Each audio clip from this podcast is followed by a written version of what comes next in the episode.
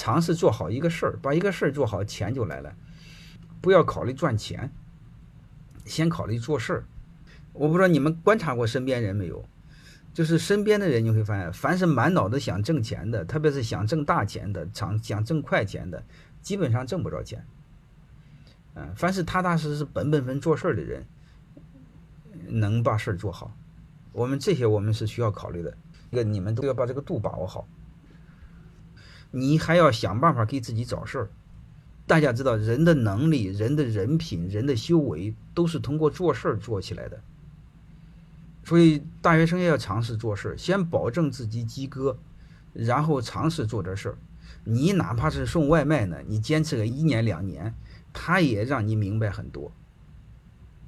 啊，所以大学生也不要浪费时间，也要尝试做事儿，什么都行。学理发能实现财务自自由吗？当然能了，怎么不能呢？你能不能做成一流的美发师、美容师都是可以的，关键我们能能不能沉下来？你比如刚才说那大学生在学校闲着没事儿，闲着没事儿，你一定要想办法做事儿。做事儿的时候千万别这个折腾两个月，那个折腾两个月没有用的。你能不能做一个事儿坚持到一年？你坚持到一年，你会发现你这种大学生业余时间坚持做一个事儿做一年，你甚至不毕业的时候你工作又找着了。你这样的话，最起码超前一步嘛。